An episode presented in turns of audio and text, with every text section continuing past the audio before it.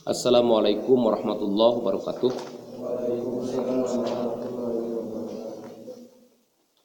Alhamdulillahi rabbil alamin.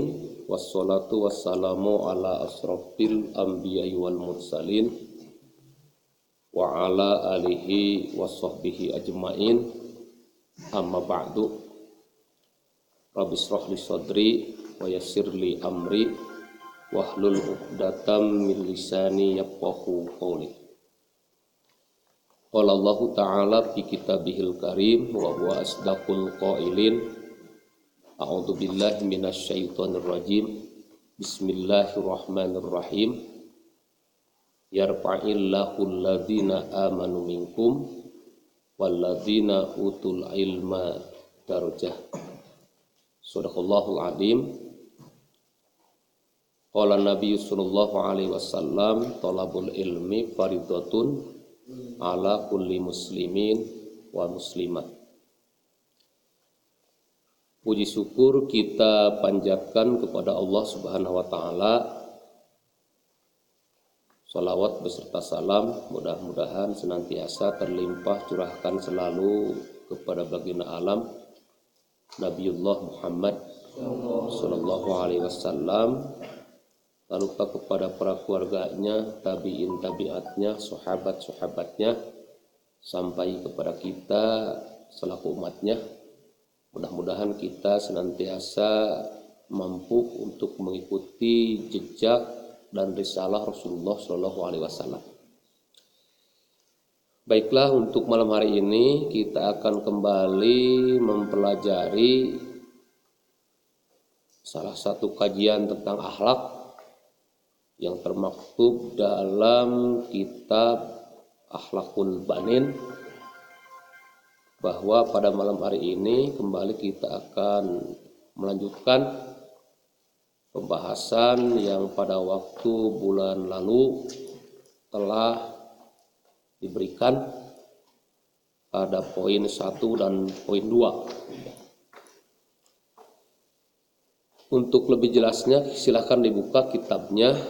Kita telah bersama, kita ngaji bersama Meski di antara kalian mungkin kalau disuruh menerjemahkan belum pada bisa, ya kita belajar saja menerjemahkan. Hitung-hitung kita di pesantren gitu ya. Sebab di pesantren juga begini cara ngajinya gitu. Ada kitabnya disampaikan oleh Bapak Kiai, Bapak Jengan, Pak Ustad, adapun santriawan, santriwati menyimak. Itu tugas kalian adalah memperhatikan. Kalau mau ditulis pakai pensil itu Arabnya boleh gitu. nanti supaya di rumah bisa dipelajari kembali. Sekarang kita lanjutkan kepada yang poin nomor tiga ya. Atau poin berapa? Al waladul adib udah kan ya atau diulang lagi bagaimana atau dilanjutkan? Dilanjutkan ya? Oke. Nomor tiga adalah al-waladul waqih. Apa itu al-waladul waqih? Artinya adalah anak yang memiliki akhlak buruk. Jadi anak yang memiliki akhlak yang buruk. Lawan dari al-waladul adib. Kalau poin 2 al-waladul adib itu kan anak yang memiliki adab. Yang memiliki akhlak yang baik.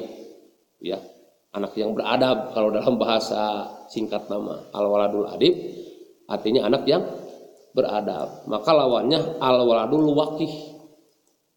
Anak yang tidak beradab. Anak yang tidak beradab artinya anak yang perilakunya, akhlaknya sangat buruk. Ya. Yang sudah barang tentu kalau yang al-waladul adib itu dijelaskan pada waktu bulan kemarin itu di antaranya yang menghormati kedua orang tuanya, buruknya, ya, saudaranya yang besar, yang kecil dan sebagainya. Nah maka di sini al-waladul ada beberapa ciri. Al-waladul waqi anak yang tidak beradab atau anak yang memiliki akhlak yang buruk. Bagaimana? La yata'adab La yata'adab Kalau la apa? Kalau la? Tak tidak. La yata'adab artinya dia tidak beradab. Dia tidak beradab. Ma'a walidaihi terhadap kedua orang tuanya wa asidatihi dan tidak beradab kepada guru-gurunya. Nomor satu. Jadi anak yang tidak beradab itu pertama tidak beradab kepada kedua orang tuanya. Yang kedua tidak beradab kepada guru gurunya. Yang seharusnya orang tua dan guru itu diberikan adab, ini tidak. Coba kalau salah satu adab kepada orang tua apa itu kira-kira? Coba. Ya? Salam. Bukan salam sabrang ya. Salam itu artinya ya bisa dibuktikan dengan ketika kita bertemu ataupun mau pergi ataupun sehabis pulang dari mana saja bertemu orang tua ya salam. Mengucapkan assalamu alaikum. Bisa suntangan itu kan? Suka orang tua suntangan suka atau jarang Hah? jarang tapi ketika mau pergi suka ucap salam ketika pulang dari sekolah pulang dari main bola pulang dari main apa-apa itu Suka salam juga itu? Atau saya ingat nak? Saka ingatnya. Jadi salamnya saka saka ingat. Pada itu harus dibiasakan untuk tetap salam itu. Assalamualaikum. Begitupun kepada guru. Begitupun kepada kepada guru. Di mana pun berada bertemu yang mengucapkan salam. Itu salah satu bentuk. Ya di samping juga kita kalau yang beradab itu kan harus mengikuti perintahnya, taat kepada perintah orang orang tua dan juga kepada guru.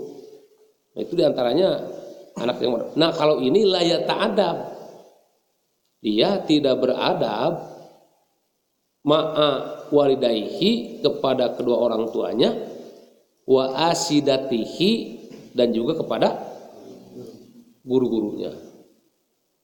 Bapak yakin kalian udah gede ini, udah bisa membedakan mana akhlak yang baik, mana yang buruk.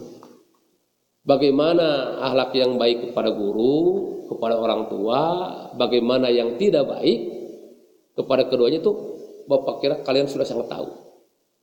Cuma masalahnya kalian bisa tidak mengamalkannya begitu. Mudah-mudahan bisa mengamalkannya itu. Yang berikutnya walayah tarimu dan tidak menghormati ya, walayah tarim dan tidak menghormati man huwa akbaru minhu kepada orang yang usianya di atas. Jadi tidak menghormati kepada orang yang usianya di atas. Siapa di antaranya?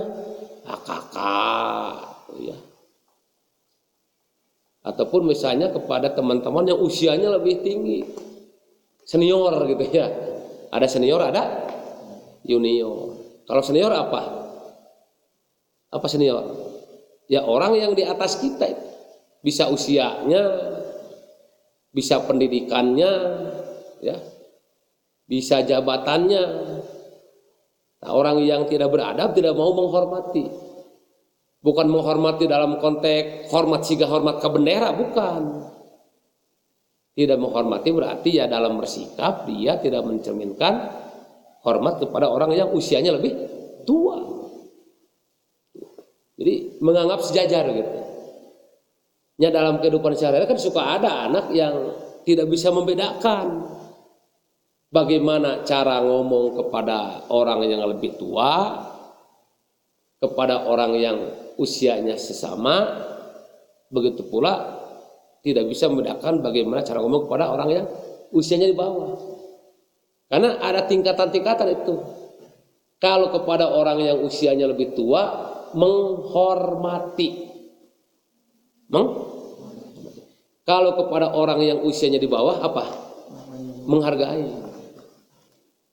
Jadi tidak seenaknya misalnya ah karena dia itu orangnya di bawah kita muntangi degungkeun sirahna misalnya. Dan suka ada itu ya. Wah, siapa mau ada usia lagi di bawah kita. Degungkeun sirahna. Atau kalau ketemu dipaksa untuk misalnya mangut, mangut. Oh, junior saya itu udah bagus. Karena menghargai di situ artinya walau bagaimanapun orang yang usianya di bawah adik kita misalnya atau yang di bawah kita tetap dihargai. Tidak diperlakukan secara kas kasar. Maka ada identik jangan sampai ada unsur pembulian gitu ya. Ada istilah dibully kan. Apa itu dibully? Dibullying itu apa artinya? Ya diperlakukan secara tidak wajar diperlakukan secara tidak etis, dibully. Mungkin dihardik, dicaci maki, dihina dan sebagainya. Itu adalah pembulian yang memang dilanggar oleh agama kita. Biasanya itu terjadi kepada anak-anak yang usianya memang di bawah diperlakukan oleh orang yang di atas. Maka di situ jelas walayah tarimu man huwa akbaru minhu orang yang tidak beradab itu ya mereka yang kepada orang yang lebih tua tidak menghormati. Kemudian wala yarhamu man huwa asgharu minhu. Wala yarhamu man huwa asgharu minhu. Dia juga tidak menghargai itu yang tadi. Tidak meng menghargai orang yang berada di di bawahnya. Dicontohkan tadi membuli Coba kamu yang punya adik, suka nggak berbuat semena-mena kepada adik? Ya, misalnya mempermainkan atau kepada adik kelas gitu ya, seenaknya menyuruh dengan bahasa yang kasar dan sebagainya, atau kepada orang yang dianggapnya lemah, diperlakukan secara tidak manusiawi, itu namanya tidak menghargai ya. Kemudian wayak ribu ida takalam. Wayak dibu ida takalam apa artinya? Ketika dia berbicara berdusta. Jadi anak yang tidak beradab itu kalau berbicara cenderung berdusta. Nanti kalau kalian ngaji di pesantren itu ya kitabnya kitab gunul ya kitab gunul. Tidak seperti yang ada ini ada Jabar JR belajar kitab kuno itu. Ya kita simpel aja itu. Meskipun apa namanya ini kitabnya bukan kitab gunul tapi menerjemahkan penting juga begitu. Jadi wayak dibu ida takalam dia suka berdusta ketika berbicara. Nah ini, coba di antara kalian ada yang tidak pernah berdusta? Ada gak yang tidak pernah berdusta? Ada gak di sini? Hah? Atau memang semuanya pernah berdusta? Pernah. Pernah berdusta ya? Kepada orang tua? Pernah. Kepada guru? Wah pernah. Pak arek kepengkerhela arek tipis. Padahal jajan atau padahal niron soalnya dikerjakan. Ada yang pernah melakukan begitu?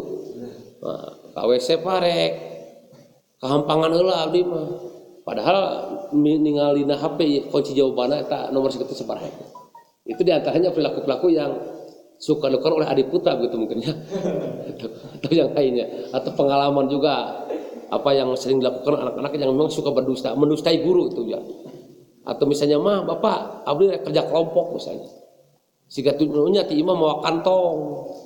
Eh datang ke mah ah kadang-kadang main itu para teh pernah begitu juga?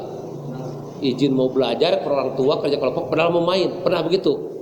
Nah, itu bagus ya. Bagus bagus ngakunya gitu. Jujur. Jujur enggak ber berdusta itu. Nah, itu jadi wayak dibu idza takalam dan dia berdusta ketika ngomong. Padahal dusta itu merupakan ciri orang munafik ya. Itu di antaranya. Yang berikutnya wa yarfa'u sautahu idza dohika wa yarfa'u sautahu idza dohika nah, itu. Jadi suka meninggikan suaranya. Suka meninggikan suaranya ketika tertawa. Artinya dia suka tertawa yang menggelegar gitu. ya terbahak-bahak. Pikun ka sorry nate matak ngagandengan batur gitu. Artinya kalau seri tertawa boleh tapi jangan sampai terbahak-bahak itu Jangan begitu. Jadi ada etika itu. jadi anak yang beradab itu ya kalau tertawa ya biasa aja mungkin ya hanya sebatas kedengaran dikit boleh. boleh gitu. Tapi kalau misalnya terbahak-bahak apalagi seperti kuntilanak nah itu mengganggu ya itu. Jadi ini kamu suka tertawa ya? Tertawanya suka keras atau suka pelan? Tergantung lawakan. Nah ini jangan sampai kalau tertawa itu menggelegar gitu. Itu tidak etis. Jadi dikatakan tidak etis karena seakan-akan dia itu apa namanya tidak mengerti situasi kemudian juga apa namanya dalam artian kondisi ya kita diperlihatkan saja gitu. Yang baiknya sebagaimana, yang kurang bagusnya bagaimana itu. Jadi kalau tertawa itu jangan terlalu meninggikan suaranya itu. Pelan aja kalau tertawa itu. Berikutnya satu sudah, dua sudah, yang ketiga udah, yang keempat, yang kelima sekarang wa yuhibbu satma. Wa yuhibbu satma. Tuh, anak yang tidak beradab itu dia menyukai permusuhan tuh. menyukai per permusuhan. Bagaimana orang yang suka kepada permusuhan, ya itu kan dia suka sok jagoan gitu. Ya. Ada yang suka sok jagoan tuh. Mungkin di kelas ada yang menganggap paling jago. Ya. Kalau sekarang mungkin bikin, bikin geng ya, geng-gengan gitu, geng eos tuh ya, geng apa, geng apa. Itu karena ya kalau bikin grup, bikin geng yang bagus gak apa-apa. Tapi kalau bikin grup, bikin geng yang justru dia cenderung menonjolkan diri untuk dikatakan sebagai yang paling jago, ditakuti itu siapa? Karena ujung-ujungnya orang yang apa namanya menganggap dirinya pengen dianggap paling jago itu seakan-akan dia kepada bawahannya memancing untuk mengadakan permu permusuhan. Coba kalau misalnya lihat di dunia perpremanan, perpremanan Antar preman kan suka terjadi gap itu. Contoh yang suka tawuran juga itu, tawuran antar pelajar. Tawuran antar pelajar. Itu dimotivasi karena dia suka permusuhan.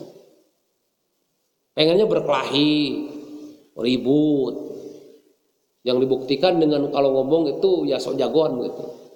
Bahasanya kasar, mudah tersinggung, menganggap orang lain itu rendah dan sebagainya Nah ini di sini letaknya bahwa memang orang yang tidak beradab itu sangat suka permusuhan, sangat suka per perkelahian, saling jotos tuh ya. Kemudian juga apa namanya saling singgung, saling siku itu. Dan kepada teman-teman juga mungkin karena dia menganggap saya jagoan itu pengennya suka memancing kemarahan. Memancing kemarahan, memancing per selisihan sehingga terjadi perkelahian. Ini yang sangat tidak bagus. Kemudian juga bisa lihat misalnya tampilan-tampilan di WA di WA ketika ngomong juga dia kan kalau orang yang suka permusuhan seakan-akan unsur mengejek mengejek menantang membuli orang lain sehingga nanti dia pengennya ada permusuhan itu di antaranya Yang kelima ya. Satu, dua, tiga, empat, lima. Yang, yang keenam. Wal kalamul qabih. Wal kalamul qabih. Jadi orang-orang yang tidak beradab itu dia berbicara yang buruk. Berbicara yang yang buruk. Apa yang kata berbicara buruk itu ngomongnya itu kasar, kemudian juga apa namanya itu menyinggung. Pokoknya ngomong yang buruk-buruk gitu, yang jorok-jorok, yang buruk-buruk. Nah itu sangat tidak sesuai dengan agama kita.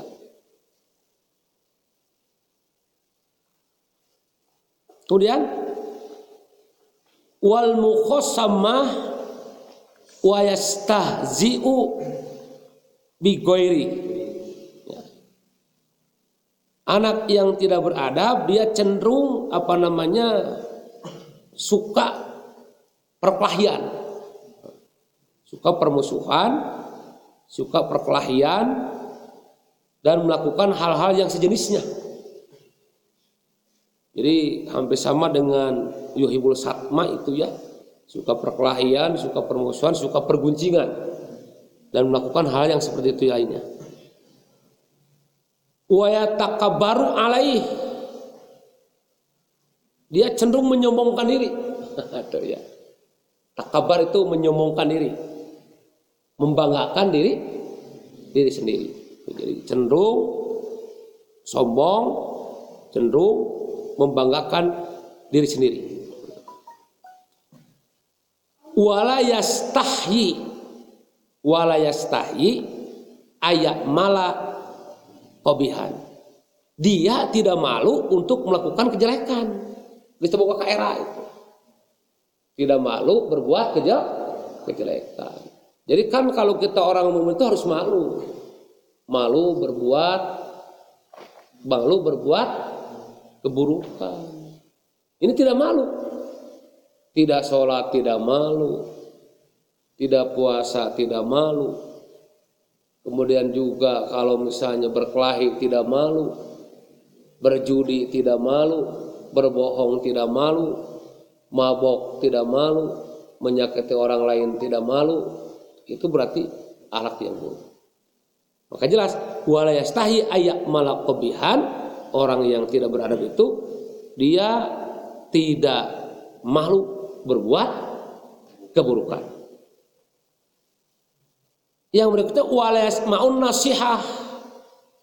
Walayas maun nasihah dia tidak pernah mendengarkan nasihat kebaikan. Jadi umun ayah nasihatnya asup tina celi katuhu keluar tina celi kenca lain tidak bujur eta mah asup tina ceuli katuhu keluar tina ceuli kenca jang mohon mah entong baong nya kasep da ma, na anjeun mah budak manupang kasep na mangga didinya keluar ti imah ngabrut nah, itu artinya nasihat itu masuk dari telinga kanan keluar dari jadi ente ente dipelajari itu. Yang akhirnya pe jumaah, jumaahannya siap. Di imam masih ngaruhnya pakai sarung, pakai baju koko, pakai kopea. Kalau di imam mabrut. Neng, pangnyangukeun ma. Pangnyisihankeun ma. Mangga. Hidungna eueuh nyisihan teu, nyangu henteu. Nah, ini berarti dia tidak mau mendengarkan nasihat yang baik-baik. Itu di antaranya yang dimaksud dengan anak yang tidak beradab. Nah sekarang kita lihat yang keempat, karena buku ini ada tiga ya, ada tiga jilid yang ini masih yang tipis itu yang kedua ketiga lebih tebal lagi itu. Jadi kita kalau ada yang mau ditulis di sampingnya boleh juga tuh. Yang keempat coba dibaca oleh Ilham dulu, Ilham baca ya.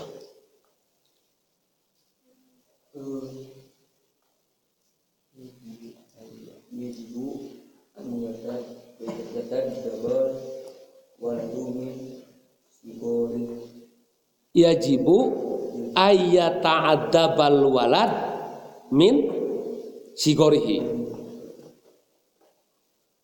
diharuskan untuk memiliki adab yang baik seorang anak itu semenjak kecil.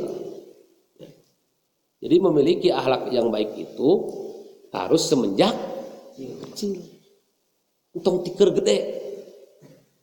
Angke we salatnya geus gede. Diajar puasa teh geus gede. Nah, ulang adaguan gede heula berbuat baik mah. Jangan menunggu dewasa dulu. Kalau kita pengen punya adab yang baik. Jadi diutamakan untuk memiliki apa namanya akhlak baik itu sejak kecil. Sejak kecil ini ada kisah si Ahmad. Ahmad waladun sogir. Ahmad waladun sogir. Ahmad adalah seorang anak kecil. Ini ceritanya begitu. Jadi anak kecil. Kalau kalian sudah ABG, anak baru gede, ya, anak baru gede. Jadi kalau anak kecil itu usianya mungkin anak TK, ya, TPA, usia SD itu itu masih anak kecil. Tapi kalau anak SD sekarang itu kan udah mulai agak gede juga terutama yang dari kelas 4 ke atas gitu. Nah. Ahmad waladun sogir. Ahmad adalah anak kecil. Lakin nahu adib. Lakin nahu adib tapi dia memiliki akhlak yang baik. Ahmad itu meskipun usianya kecil tapi dia nahu adib. Tetapi dia beradab.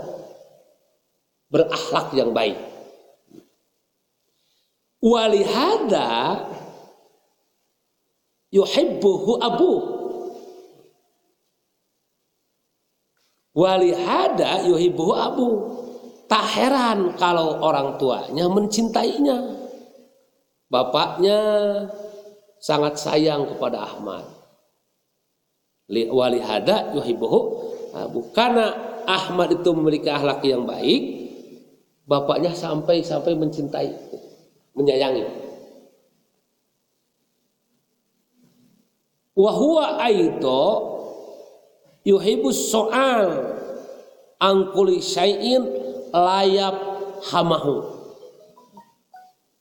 Ahmad juga suka bertanya angkulisain terhadap sesuatu layak hamu yang tidak dipahami.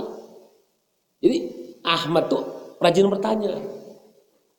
Tidak seperti kalian namun tengah teh ah ah kan ngerti mal nanyakeun cicing we. Ngerti baru dah ngerti cing naon. Sabab teu ngerti mau nanyakeun gitu. Ya. Ari Ahmad mah meskipun masih kecil dia suka bertanya. Pandai bertanya mau bertanya kalau itu sesuatu yang tidak di, dipahami. Jadi dia suka bertanya kalau memang dia tidak memahami.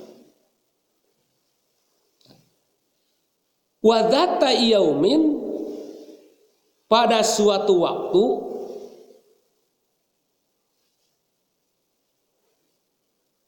tanah jahu ma'abihi Ahmad pergi. Ma'abihi beserta abahnya beserta bapaknya. Pibustan ke dalam kebun. Jadi si Ahmad itu dengan bapaknya pergi ke dalam kebun. Jadi boga kebun paro sajarota wardin jamila dia melihat banyak sekali pohon-pohon yang sangat berbuah dan baik-baik. Jadi di kebun teh ningali pepohonan anu sangat berbuah, kemudian juga sangat bagus-bagus tumbuhnya itu. Di kebun itu kan dia punya apa namanya melihat pepohonan yang sangat bagus-bagus tuh tumbuhnya. Ya walakin naha wajah. Tetapi dia melihat ada pohon yang condong, bengkok. Ada pohon yang bengkok. Ayo pohon bagus kan lurusnya. Lurus tegak. Ini bengkok. Soalnya pohon bengkoknya. Nah, artinya tidak semua pohon itu kan berdiri tegak, ada juga pohon yang bengkok. Nu itu tah, nu bengkok, segala keruntuk.